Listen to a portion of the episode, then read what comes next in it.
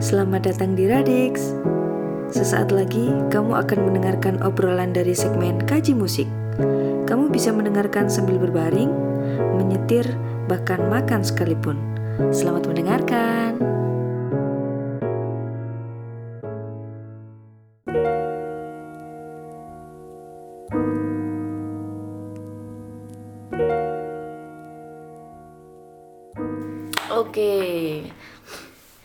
Sudah lama kita tidak bertemu ya, sudah lama sekali Radix Podcast ini tidak muncul di udara. Nah, kali ini eh, kita berjumpa lagi dalam segmen kaji musik dengan tema mengenal musik impresionis.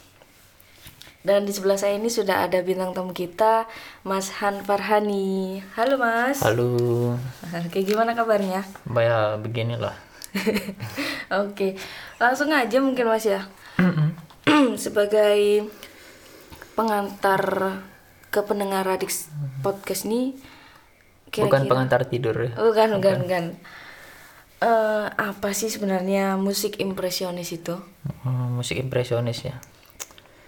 Yang ini kan sebenarnya saya juga kalau memahami secara mendalam juga enggak juga ya. Cuma kan karena sempat ngulik. Jadi eh, saya tertarik ngulik-ngulik sedikit soal musik impresionis itu karena saya kan awalnya banyak ngulik apa namanya puisi ya. Jadi puisi saya jadikan lagu gitu. Nah terus kalau di musik-musik impresionis itu banyak mereka yang bikin musik itu berdasarkan puisi di era-era impresionis itu. Makanya Oke. saya sempat ngulik musik impresionis itu bukan karena saya ahli atau memang mendalami di sana enggak karena karena ada persinggungan dengan Puisi puisi itu gitu Oke, oke, oke. Ya boleh dijelaskan Mas langsung musik impresionis itu apa? Jadi secara umum itu yang dikenal dengan impresionis musik impresionis itu impresionis itu ada dalam kalau di dalam musik ya itu periode kalau di sejarah musik itu kurang lebih antara tahun 1880 sampai 1920 nah itu awal munculnya musik impresionis itu dari Prancis terus kemudian menyebar ke seluruh dunia lah gitu Bukan dari Jawa. Bukan.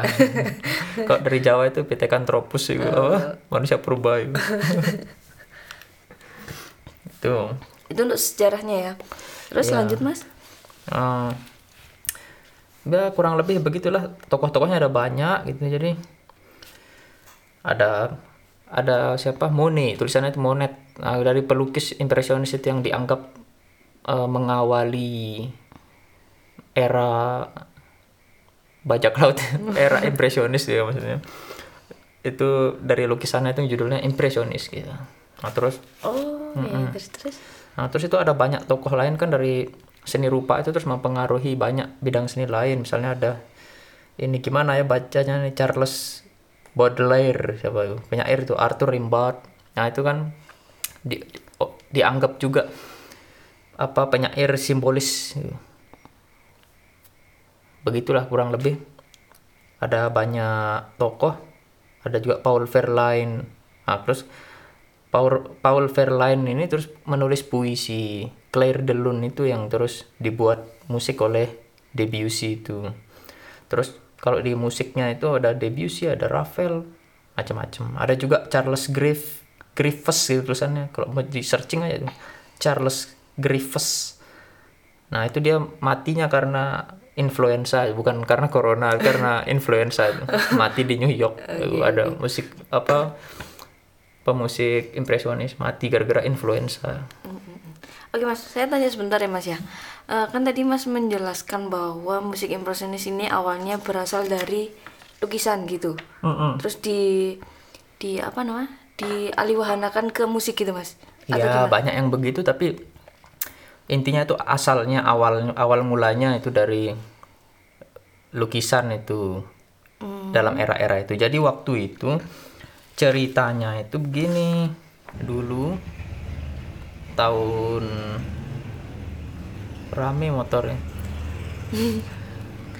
Iya Mas. jadi ceritanya itu dulu pada tahun 1885 ya kan kalau nggak salah. Itu ceritanya tuh ada salah seorang penyair simbolis tuh Malarme itu. Nah itu dia banyak apa ya banyak membuat pertemuan gitu banyak membimbing seniman-seniman di Prancis waktu itu termasuk Paul Verlaine itu nah dia banyak membuat apa banyak membuat pertemuan-pertemuan begitu nah terus Debussy itu salah satu musik itu sekitar beberapa tahun kemudian tahun-tahun 1890 itu juga banyak menghadiri pertemuan-pertemuan itu Nah, terus dari kelompok kelompok, pertemuan ini semacam apa? ya, Semacam komunitas mungkin ya kalau di sini ya. Itu banyak menemukan dasar-dasar dari apa namanya impresionisme dalam musik itu. gitu. Nah, salah satunya contohnya misalnya penggunaan harmoni di dalam musik itu seperti efek warna begitu di dalam lukisan itu. Oke. Gitu. Nah, buat yang awam-awam nih Mas, kan pasti masih bingung nih ya. Ya, oh, saya, saya juga awam kok. Boleh dijelaskan eh, simpelnya pakai bahasa yang mudah dimengerti, musik impresionis itu gimana, Mas? Apakah dia berawal dari lukisan terus diterjemahkan ke musik atau dia punya aliran yang gimana sih maksudnya itu? Gini, misalnya kalau di di dalam musik gitu ya. Jadi kalau di dalam lukisan lukisan impresionis ya kan, di lukisan impresionis itu umumnya itu dia tidak ada garis yang secara tegas gitu memisahkan. Misalnya gambar orang gitu gambar manusia itu garisnya tidak secara tegas. kayak ngeblur gitu. ya jadi apa ya itu mungkin orang seni rupa yang bisa jelaskan lebih ini ya tapi kalau kita lihat maksudnya bagi pandangan orang orang awam seperti kita orang ini garisnya itu tidak tegas gitu. Kalau ini sosok manusia gitu ini pohon gitu atau ini gunung gitu. Tapi kalau realis lukisan realis itu kan dunia yang diobjekkan gitu Oke. Nah, kemudian di dalam kalau jadi musik, maka nanti kayak misalnya Debussy ya, itu itu dia kebanyakan musiknya itu misalnya pakai contoh-contohnya misalnya beberapa karakteristik karakteristiknya musiknya itu misalnya contohnya dia pakai whole tone scale misalnya whole tone itu satu-satu jadi skalanya itu nanti apa namanya jaraknya antar not not itu jaraknya satu istilahnya whole tone scale gitu. atau dia nanti pakai modus gereja misalnya modus itu mode kalau bahasa ininya Bukan gombal ya Mas. ya? bukan bukan kalau di HP itu modus senyap itu Kalau di musik itu ada modus gereja gereja terus eh, juga eks, ek- apa namanya ada eksperimen polytonality gitu polytonality itu chord atau melodi itu yang dari dua kunci atau lebih itu dimainkan bersamaan gitu. Nah itu yang kemudian apa namanya ada yang berspekulasi juga bilang jazz itu juga banyak nyomot dari apa namanya musik impresionis gitu. Kan misalnya banyak pakai kunci minor 7 gitu dan seterusnya. Nah terus juga salah satu karakteristiknya juga ada repeat section ya. Jadi dalam musik itu ada repeat section itu fungsinya untuk memberikan pendengar itu kesempatan untuk apa namanya untuk mengasimilasi lah semacam itu yang disebut dengan novel treatment atas harmoni ya, gitu. Oke. Eh, mungkin eh ini Mas, lanjut ke contohnya.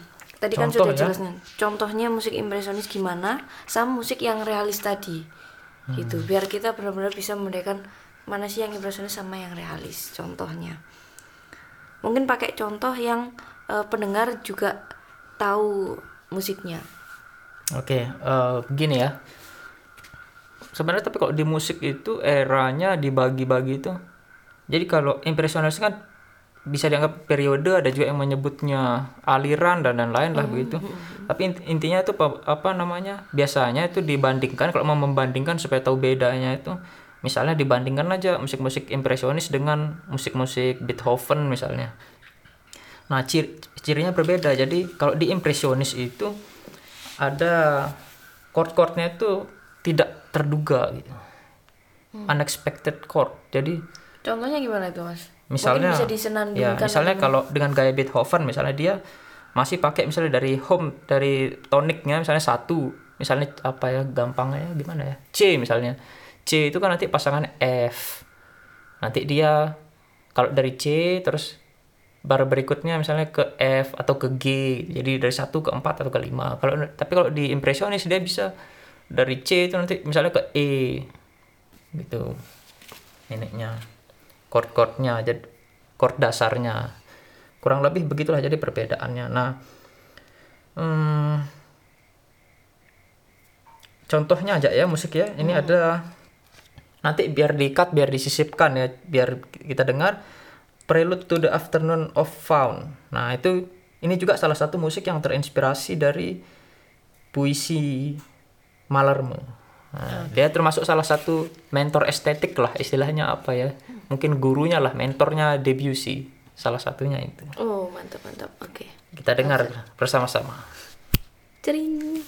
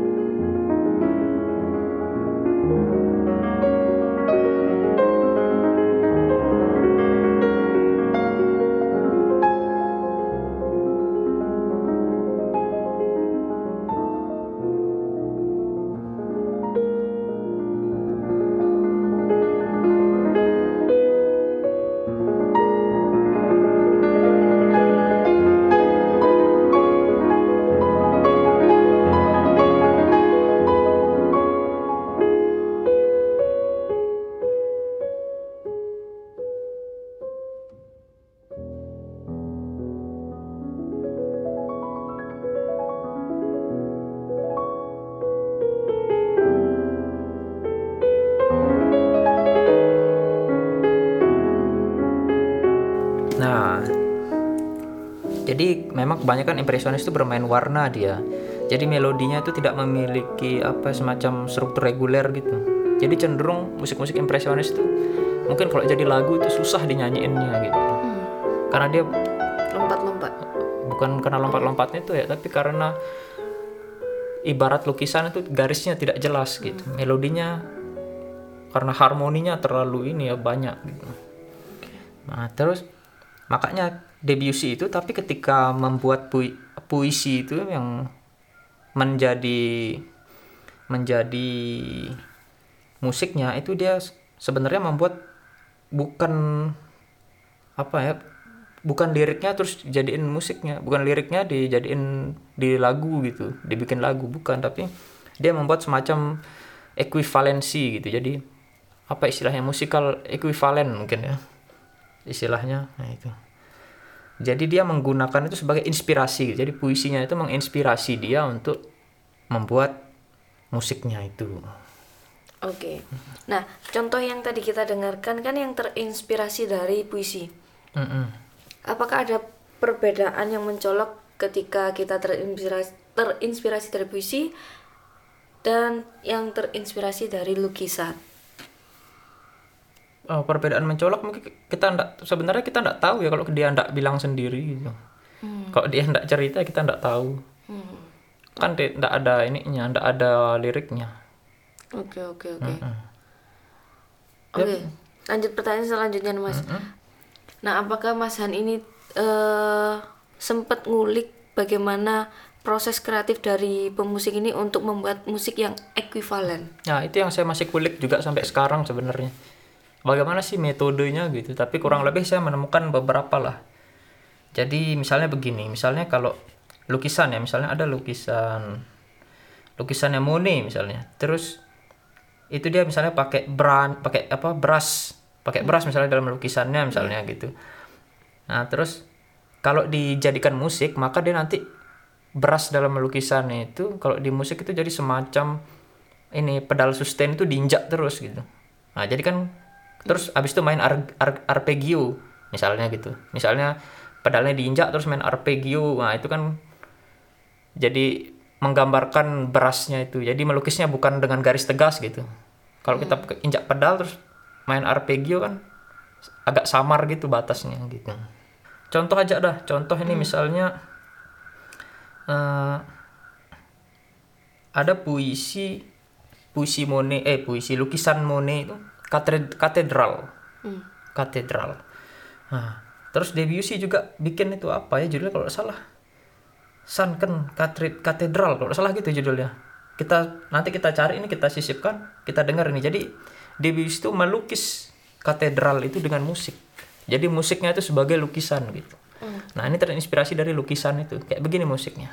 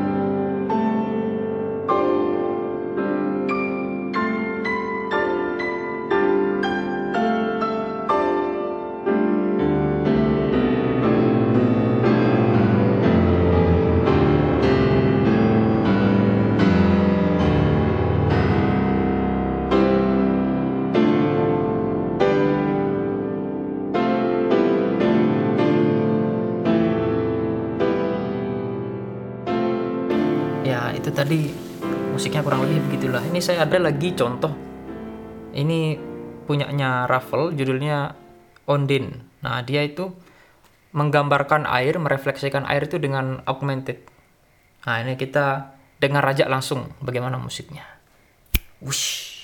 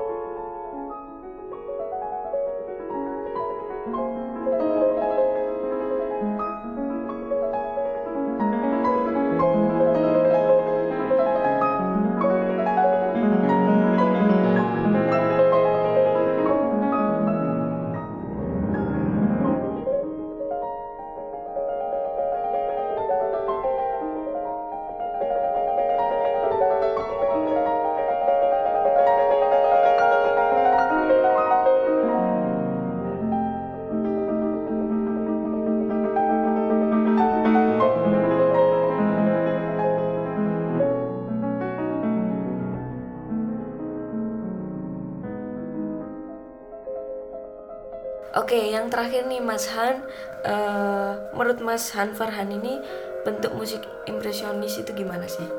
Ah, ini sebenarnya juga bukan menurut saya, saya juga kan ngutip-ngutip orang. ini yang umum dibahas kan kok di musik impresionis kan Debussy kan, karena memang sebenarnya kan ada, ada banyak yang lain juga tapi yang menonjol lah gitu yang banyak dibahas Debussy itu kan saya suka juga gitu. Intinya kan karya-karya Debussy itu dia fokusnya tuh bukan untuk menemukan chord-chord baru gitu. Jadi tapi bagaimana menggunakan eh, chord itu dengan cara yang baru gitu. Makanya seorang kreator itu yang hebat itu bukan karena dia menemukan elemen baru, tapi karena dia mampu membuat novel elemen itu untuk berkata sesuatu gitu. Jadi intinya itu bukan menemukan chord baru tetapi penggunaan baru atas chord. Nah, itu. Nah, makanya supaya bisa begitu, maka dia harus diadopsi menjadi beberapa bentuk gitu. Nah, bentuk utama Debussy itu bentuk utamanya itu repetition di dalam musiknya itu. Nah, itulah kurang lebih bentuk musiknya Debussy begitulah kurang lebih. Oke, mungkin bisa dicontohkan nih Mas eh, musik dari Debussy. Ya Mau kayaknya main? itu di akhir sesi aja lah. Nanti di akhir sesi nanti saya main Debussy lah. Oke. Satu aja lah yang tidak terlalu susah. Oke, mantep banget nih dari Mas Han Farhani. Makasih ya Mas ya udah ke sini. Iya, sama-sama. Hmm, Mungkin nanti Mas Han harus datang ke sini lagi dengan segmen yang bukan mengenal tapi yang memahami gitu Mas ya. Insya Allah. Oke, yang terakhir jangan lupa ini eh, punya media sosial ya Mas ya. Iya punya. Bisa bisa di follow di Instagramnya di mana Mas? Han underscore Farhani. Mm-mm, sama di YouTube juga katanya. YouTube Han Farhani. Oke, mantep banget. Jangan lupa di subscribe katanya ya. Sub sabrek, sobrek, like Sabrek, and comment. sabrek. Oke, terima kasih. Sampai jumpa lagi. Bye bye. Oke, ini sebagai penutup saya main punyanya Debussy judulnya Clair de Lune. Mantap.